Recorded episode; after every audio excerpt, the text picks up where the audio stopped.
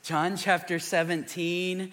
Go ahead and turn there. If you don't have a Bible, there should be a Bible on one of the seat backs there in front of you. And if you don't have a Bible, we would love for you to have a physical copy of the Bible. So you can feel free, just take that copy with you if you want, and, uh, and then bring it back as we come and we dig into God's Word. There's nothing wrong with an electronic copy of God's Word, but there's something really, uh, I would say, that helps us really be present in the moment when we have like a physical copy of God's word. Plus, all your emails and text messages aren't popping up then throughout church, distracting you from that. Okay, so we're going to John chapter 17. John chapter 17. This is happening at the end of Jesus's earthly ministry. If you remember, we've been in kind of his this upper room discourse, chapters uh, 14, 15, 16, and now 17, these final words that Jesus has for his disciples before he goes to the cross. And today, this chapter eh, is incredible. Like it's this fantastic front row seat to Jesus's conversation with the Father. And, and nowhere else in Scripture do we see something like this. I kind of think of it a little like have you ever been, I'll just, since we're all here on Sundays, I'll kind of relate it to Sundays. Like between services, you go out between services and you look across and you see two people talking from a distance and you're like, oh, I want to talk to those people. I've been wanting to connect with them. I've been wanting to do this. And so you kind of make your way through the lobby and you get over to them and you walk up. And the second you walk into that conversation, you realize it's a whole lot more intense and personal than what you expected. And so now you're questioning should I have walked over here? Do I just keep standing here? How long till this gets awkward? And should I just back away and disappear again into the crowd? Right? That's a little bit of what this is. It's a, you, you get this glimpse into Jesus having this conversation with the Father, and you're like, I feel like I'm a little bit on holy ground here. And should I be listening? And yes, you should, is the answer to that. So, so how do we come to a passage like this? I think there's three ways that we come to a passage like this. First, we come in awe, in awe, A W E. This is an incredible picture of the triunity of our God. Remember, we serve one God who is eternally equal in three persons Father, Son, and Spirit. One God, three persons. So Jesus is equal in essence, in being, in divinity with the Father and the Spirit, but he is distinct.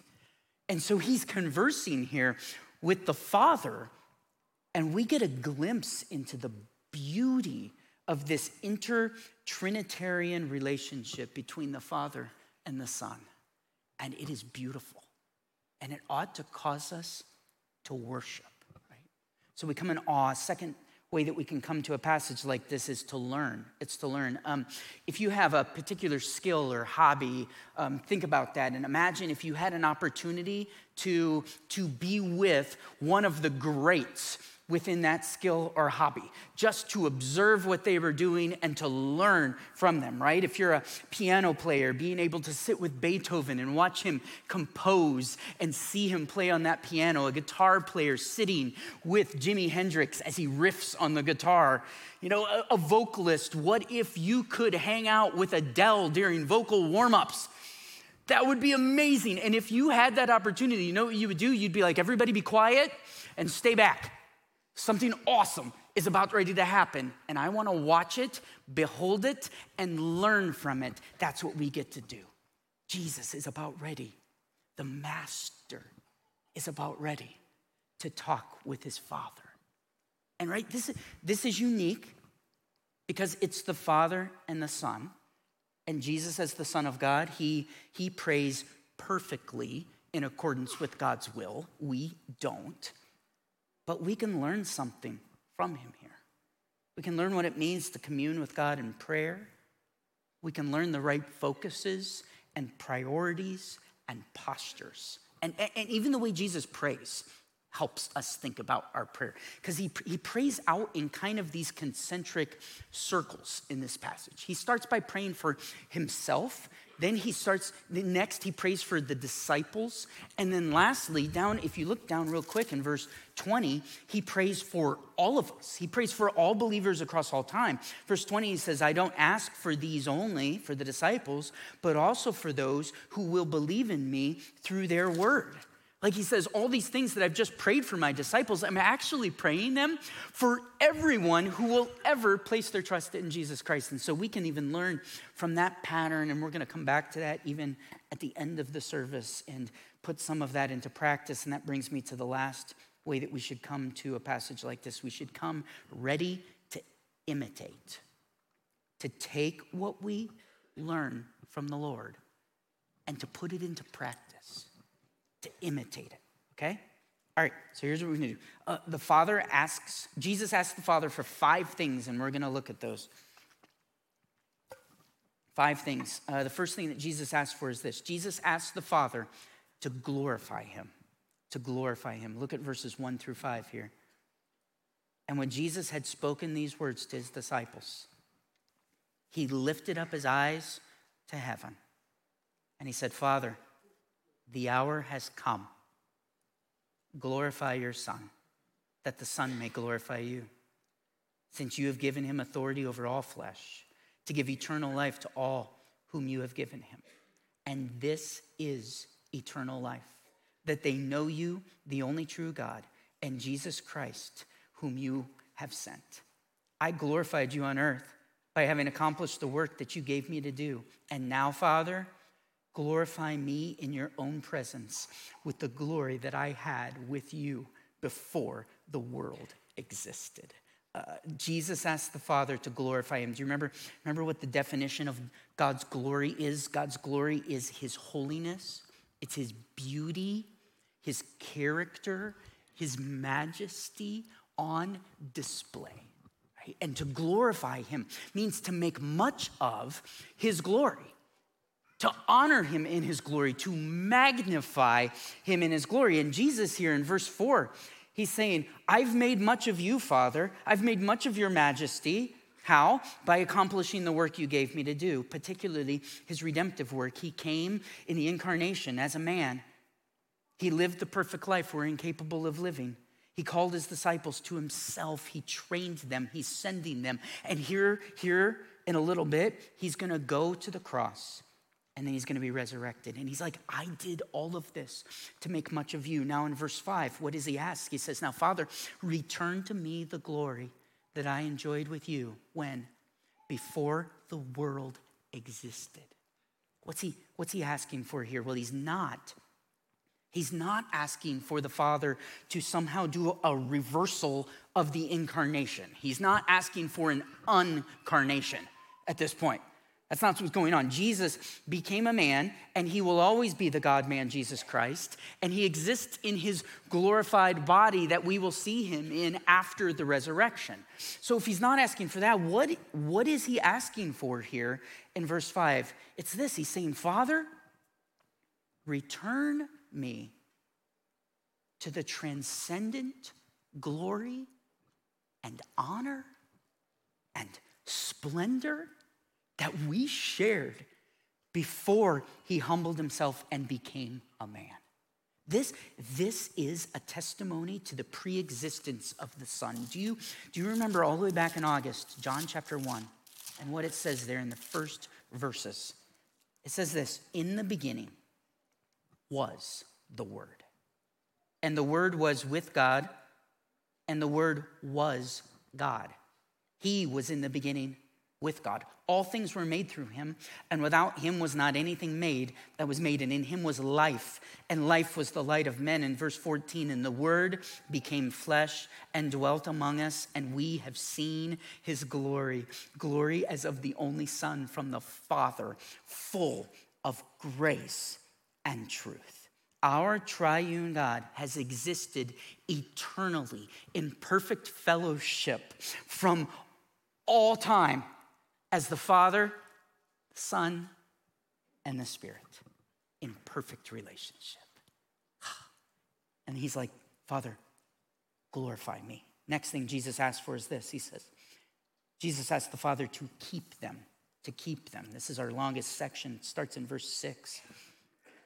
Jesus continues to pray. He says, I've manifested your name to the people whom you gave me out of the world. Yours they were, and you gave them to me, and they have kept your word. Uh, we're hard on the disciples a lot, but Jesus says they've kept your word. Now they know that everything that you have given me is from you. For I have given them the words that you gave me, and they have received them and have come to know in truth that I came from you, and they have believed that you sent me. And I'm praying for them. I'm not praying for the world, but for those whom you have given me, for they are yours. All mine are yours, and yours are mine, and I am glorified in them. And I'm no longer in the world. Jesus is leaving, but they are in the world, and I'm coming to you, Holy Father. Keep them in your name, which you have given me, so that they may be one, even as we are one. While I was with them, I kept them in your name, which you have given me, and I have guarded them. And not one of them has been lost except the son of destruction, Judas, so that the scripture might be fulfilled. Psalm 41 is that scripture.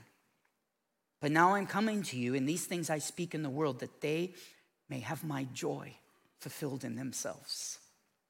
I have given them your word, and the world has hated them because they're not of the world, just as I'm not of the world.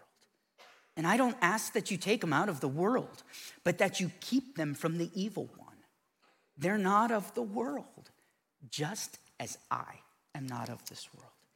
Jesus asked that the Father would keep them. Down in verse 11, he's like, I've been with them.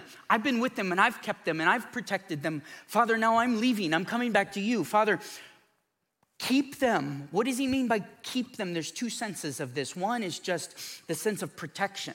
Down in verse 15, we see that he asked that they would be protected against the evil one, against Satan. But there's also in this the idea of persevering them. In verse 11, he says, Holy Father, keep them in your name. Keep them in the faith. He's like, they're, they're in the world in verses 14 through 16. The world hates them. You need to keep them. Keep them connected to Jesus. Keep them abiding in me. Keep them persevering in the faith by your grace. But notice there in verse 15, in that he says, don't take them out of the world. That's really important. Don't take them out of the world. I have them in the world for a purpose, for my glory. But in the world, keep them in the faith. Uh, as Christians, there's a couple temptations that we can have as we think about being in the world. Uh, the first temptation is, is to withdraw from the world. Right? We're tempted as believers to withdraw. Why? Because the world is, is dark and it's difficult and it's ruthless. And frankly, the world hates us as Christians and they hate our king. And so sometimes we can be tempted to retreat from that. That's our defense mechanism, by the way, not the Lord's. We're tempted to retreat. We retreat to only our Christian huddles. We retreat to our, our homes and our hobbies and our beds just wanting to run from the difficulty. And here is Jesus in his conversation with the Father saying, No, no, no, no, no, no. No. Don't take them out of the world. Don't withdraw believers from the world. You're in it for a purpose. Okay, the other temptation is is this it's to assimilate or to join in with the world, right? In, in even unhelpful or or sinful ways. So it's a little of the if you can't beat them, join them reality.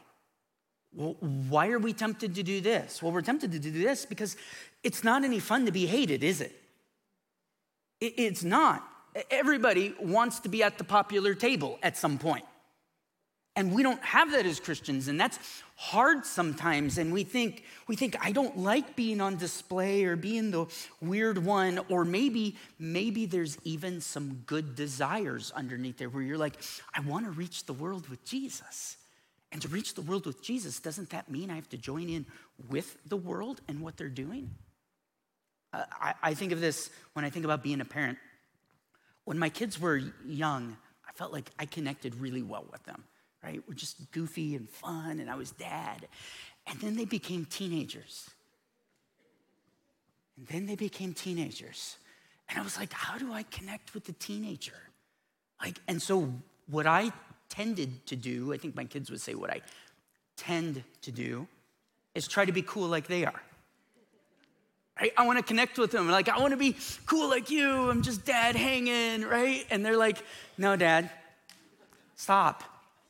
You're not cool. You won't ever be again. I question if you were in your youth. and they're like, You need to just accept that you're old and be you. You know, I kind of think about this like those, those 90s bands that are still going, like they can't let it go. You're like, Backstreet Boys, it was awesome in 93. It's not anymore. All right? Tell me why. Tell me. I couldn't help that one. and, and, and what I found out with my parenting and with my kids was is what they need most is not dad to be BFF.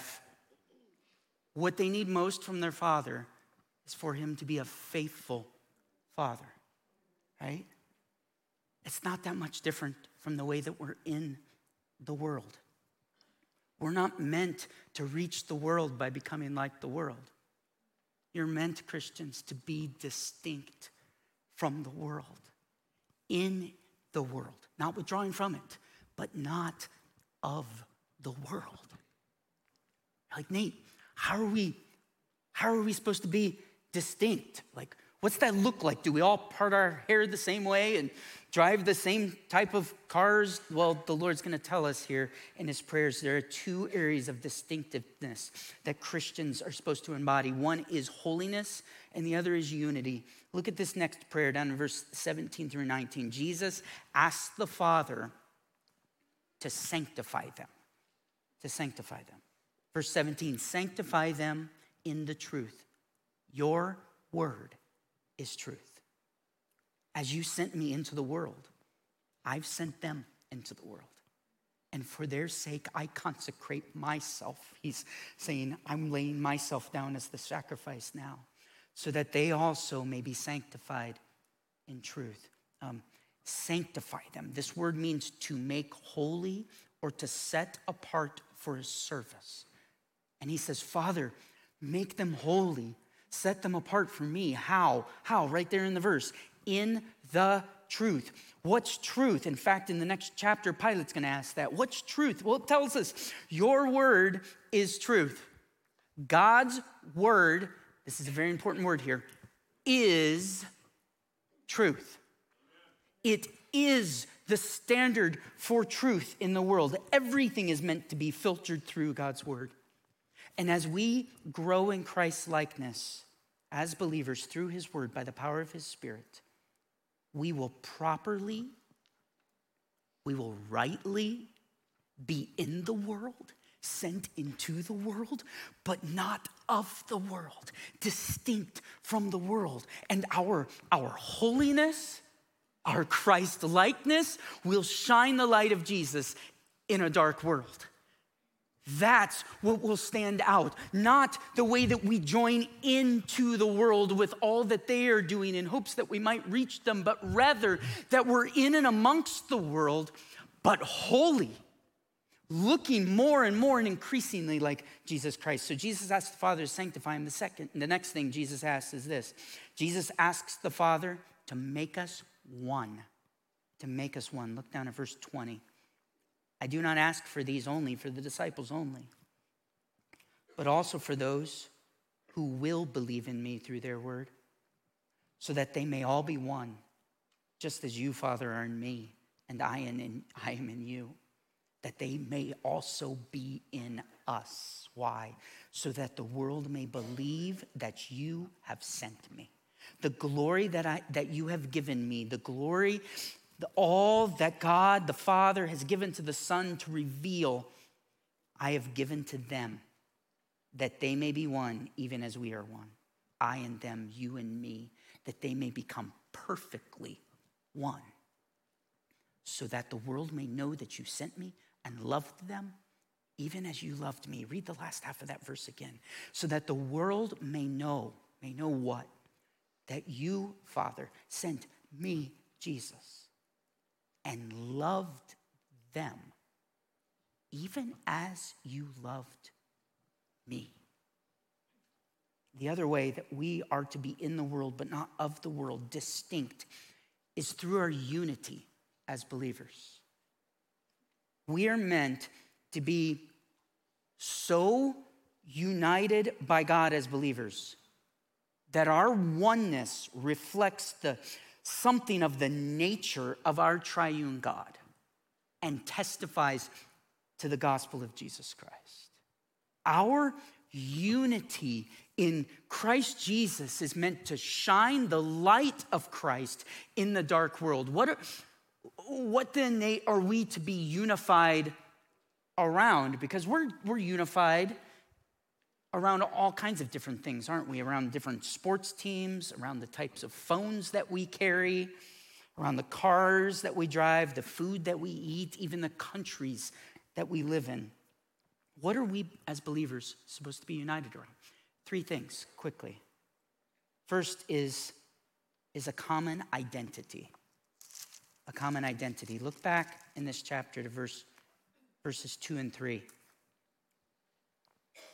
Jesus says, Since you have given him, Jesus, authority over all flesh, to give eternal life to all, all whom you have given him. And this is eternal life, that they know you, the only true God, and Jesus Christ, whom you have sent right here is our definition of eternal life in John. We've talked about this across John. In John, eternal life is not just some future forever reality when we will be reunited with Jesus in all of eternity without sin in relationship. It is that, okay?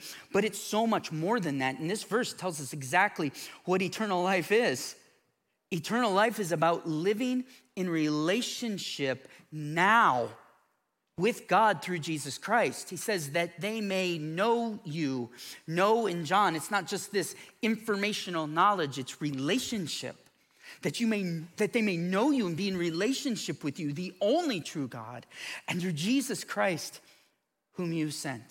You see, when we place our trust in Christ, we're forgiven.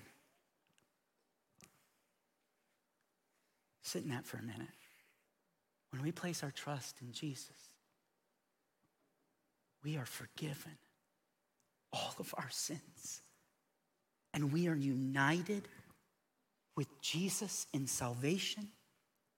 And we're given a new identity. That identity is what? It's a child of God. We're given a new life. We're connected to Him in relationship and given and indwelt by His Holy Spirit. This is our identity. We are in Christ to our core. And not only is it our identity as individuals, we share it in common as Christians. You know, you have a, you have a more profound commonality with other believers than you do with close friends or family members who don't know Jesus Christ. You know why? Because we are an eternally knit together through Jesus. We're united around a common identity. We're also united around common truth. Common truth. We just looked at this in chapter 17, verse 17. God's word is our standard for truth. And it's through his word that we, we know him, we obey him, we are conformed to his image. We're united around the fact of what Psalm 119 says that God's word is a lamp to our feet and a light to our path. His word is what we're united around. And thirdly, we're united around a common purpose. A common purpose. Verse 18 says, We are sent by God into the world. Verse 21 and 23 tell us why. We're sent by God into the world so that the world may believe. That's why. A shared mission to reach the world with God's love together. Uh, 17th century mathematician named Blaise Pascal. Um, he said this He said, Men despise religion, they hate it, and they are afraid it may be true. The cure for this, the cure for this is to make it attractive. Okay? By that he means to hold out its worth. The cure for this is to make it attractive, make good men wish it were true, and then show them that it is. That, that's how we're meant to be in the world, in our unity and our holiness. I mean, think about it like this way. If, what if, what if a people existed who were truly united by God around a common identity? and a common standard of truth, and with a single unified purpose and mission to accomplish. And what if those people were united across socioeconomic lines and across ethnic diversity and across political affiliations and careers and preferences and giftings? And despite our personal disagreement and differences and personalities, these people all served each other and loved each other and worked together and loved others and they were unified and holy. What if that exists? Guess what? It does. God is building that community, and it's called the church. And it is beautiful and wonderful, not because of us, we know that, but because of Him and what He has accomplished on the cross and how He has brought us together and unified us around Himself. Um, one of my favorite things about traveling cross culturally is getting to experience this around the world. Over the years, as we've sent people out to serve alongside of our brothers and sisters in Christ around the world on go trips, um, which, by the way, there's a go trip that's open right now. Um, going to St. Vincent Island in July. You can apply today. Apply today. Pray about it for maybe like the next 20 minutes and then go apply okay? We get to join with our brothers and sisters in St. Vincent and reach into their community through a sports VBS camp as they seek to spread the gospel right there on St. Vincent Island, okay? But sorry, shameless plug. You want to be part of that. But over and over and over again, as people come back from traveling around the world, the biggest thing that you all reflect on is it was incredible to stand shoulder to shoulder with other people and worship the same God.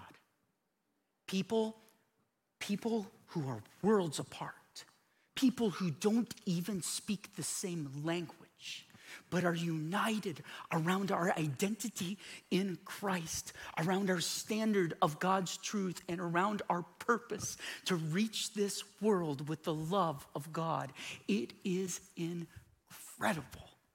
That and that unity is meant to stand out as beautiful, shine in a dark world so that people might see the beauty of Jesus. The last thing that Jesus asked the Father is to show us his glory. Show us his glory. Look down and let's finish this passage, verse 24. It says, Father, I desire that they also, whom you have given me, may be with me where I am to see my glory that you have given me because you loved me before the foundation of the world. Oh, righteous Father, even though the world does not know you, I know you, and these know that you have sent me.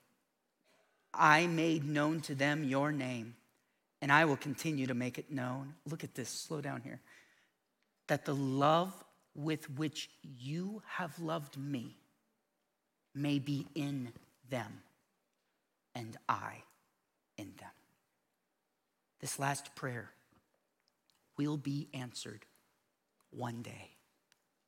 One day when we are reunited with our Savior and without the curse of sin and with unveiled faces, we will behold Him in all of His glory forever. Back to the beginning, how should we come to this passage? I think the, the number one way we should come to this passage is in awe. Think about this moments, moments here before Jesus is going to be betrayed, arrested, face an unjust trial, tortured, take the wrath of God upon himself in our place, and be crucified on the cross. Moments before that happens, what does Jesus do? The Son communes with the Father. And what do they talk about predominantly? They talk about us. They talk about our good. They talk about us being persevered in our faith and being holy and being unified and being together in our purpose. And this is incredible because as we eavesdrop here on the throne room and what is happening in the relationships that happening?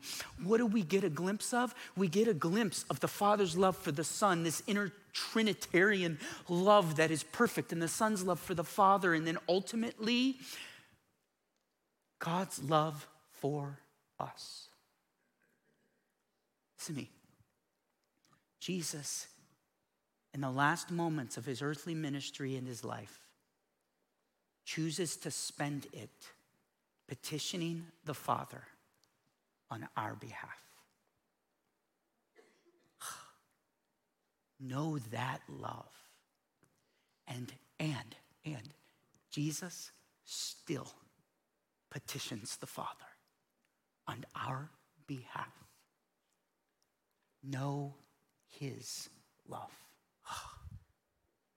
last, last thing, here's how we're going to end today, we're actually going to end um, imitating. So we're going to put into practice here some of what we've seen in Jesus' prayer, okay? And we're going to pray together.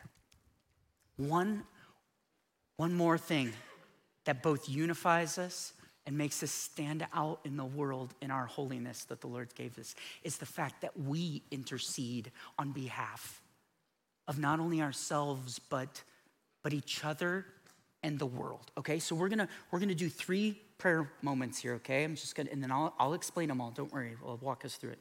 Okay, we're gonna we're gonna start and we're gonna pray out in concentric circles. So we're gonna start by praying for ourselves in some ways. Then we're gonna pray for our faith family particularly, and then we're gonna go out and we're gonna pray for the world. Okay, so that's how we're gonna start. Right, ready? Okay. And I need you to harness your bravery this morning, even in some ways, because we're gonna, we're gonna stretch ourselves just a little bit, okay? So, first, first, next couple minutes, let's just spend the next couple minutes and just right there where you're at in your seat, talk with the Father. And, and let's ask for Him to work particularly in us as individuals, all right? Two ways. Pray that He would sanctify you. Pray that He would increasingly, by His Spirit, through His Word, mold you into the, into the likeness of Jesus Christ. And maybe for you, that's just a moment of sitting with the Lord and asking Him, What do I need to bring to you? And when He bubbles up something in your life that needs confessed, repented of, changed, you, you do that, and then you take it right back to Him and ask for Him to change you in that way. Pray for your sanctification. in, in specific areas of your life. And then pray that your life would be increasingly glorifying to God.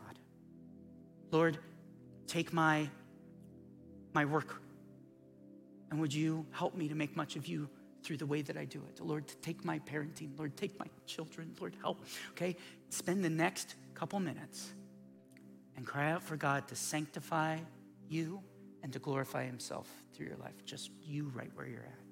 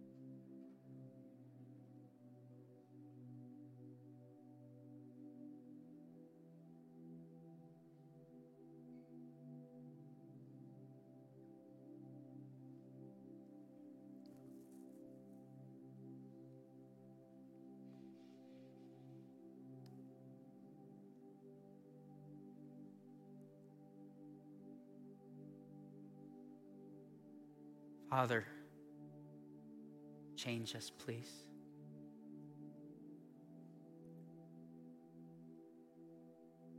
Lord, is it not in your going with us that we are distinct?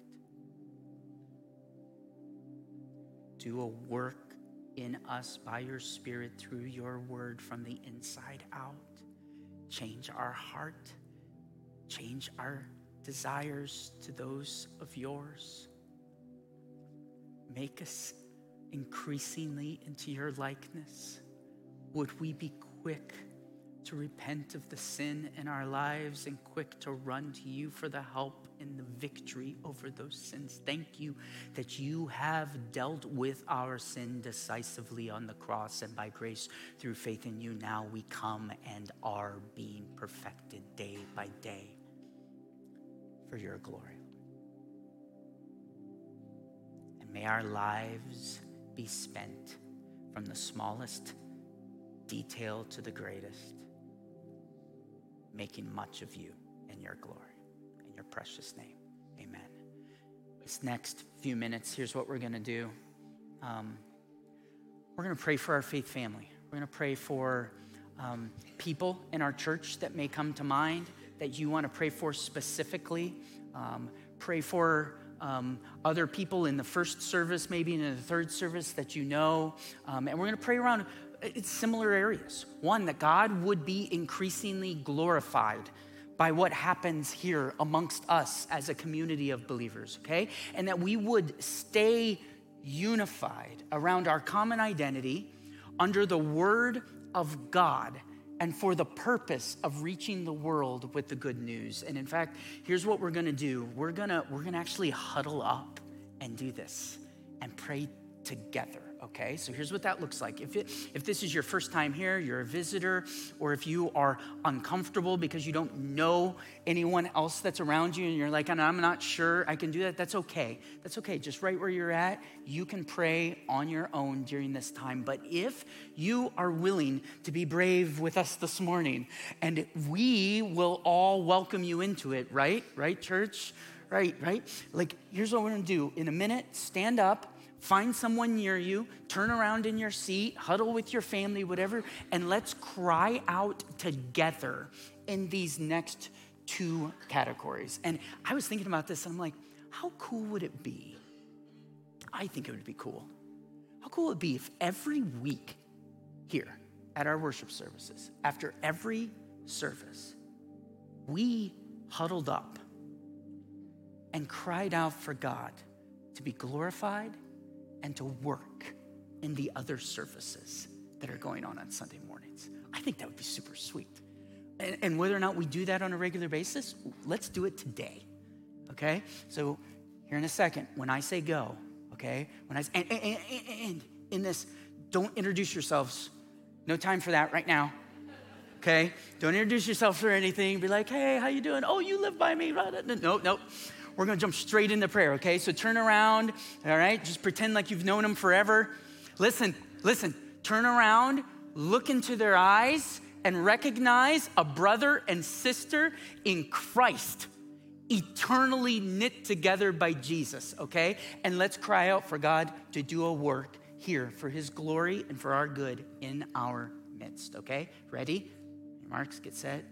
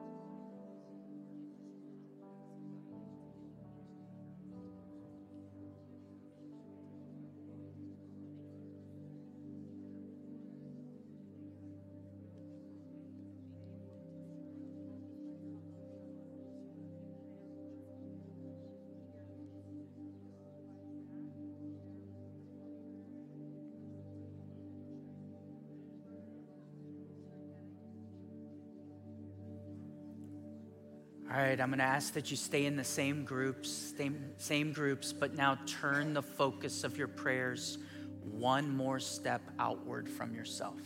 And let's go out to the world, okay? Here's what I'd ask you to pray for. Maybe pray for God to do a work in our community, a work of redemption through us. Pray if you're comfortable for specific people by name that you know need Jesus right now this moment. Pray for our world. Pray for peace in our world, all around our world, in the Middle East, in Haiti, and pray for healing in places like Kansas City, even this morning as I think about that. Okay? And pray, petition our good God together on behalf of Him working in our world for His glory. Okay? Let's, we'll spend the last couple minutes doing that.